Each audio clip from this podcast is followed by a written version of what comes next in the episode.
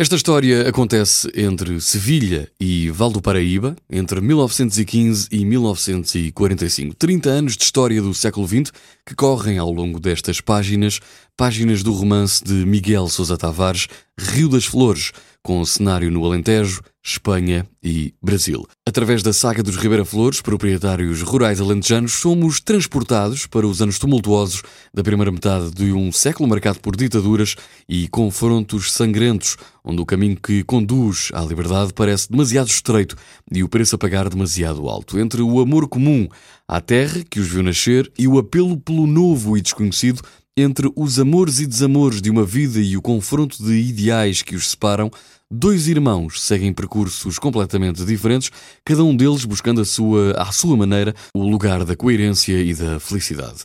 Rio das Flores, de Miguel Sousa Tavares, resulta de um minucioso e exaustivo trabalho de pesquisa histórica, como já é habitual no trabalho de, do autor, que serve de pano de fundo a um enredo de amores, paixões, apego à terra e às suas tradições e, simultaneamente, à vontade de mudar a ordem estabelecida das coisas.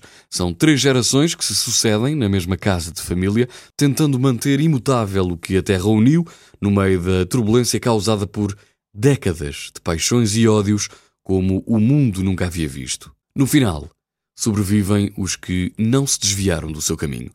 O Rio das Flores foi uma ideia que me surgiu eh, falar sobre este livro nesta edição do Livro de Bolso, porque estava na praia no fim de semana da semana passada e uh, vi uma senhora uh, a ler tranquilamente na praia este livro.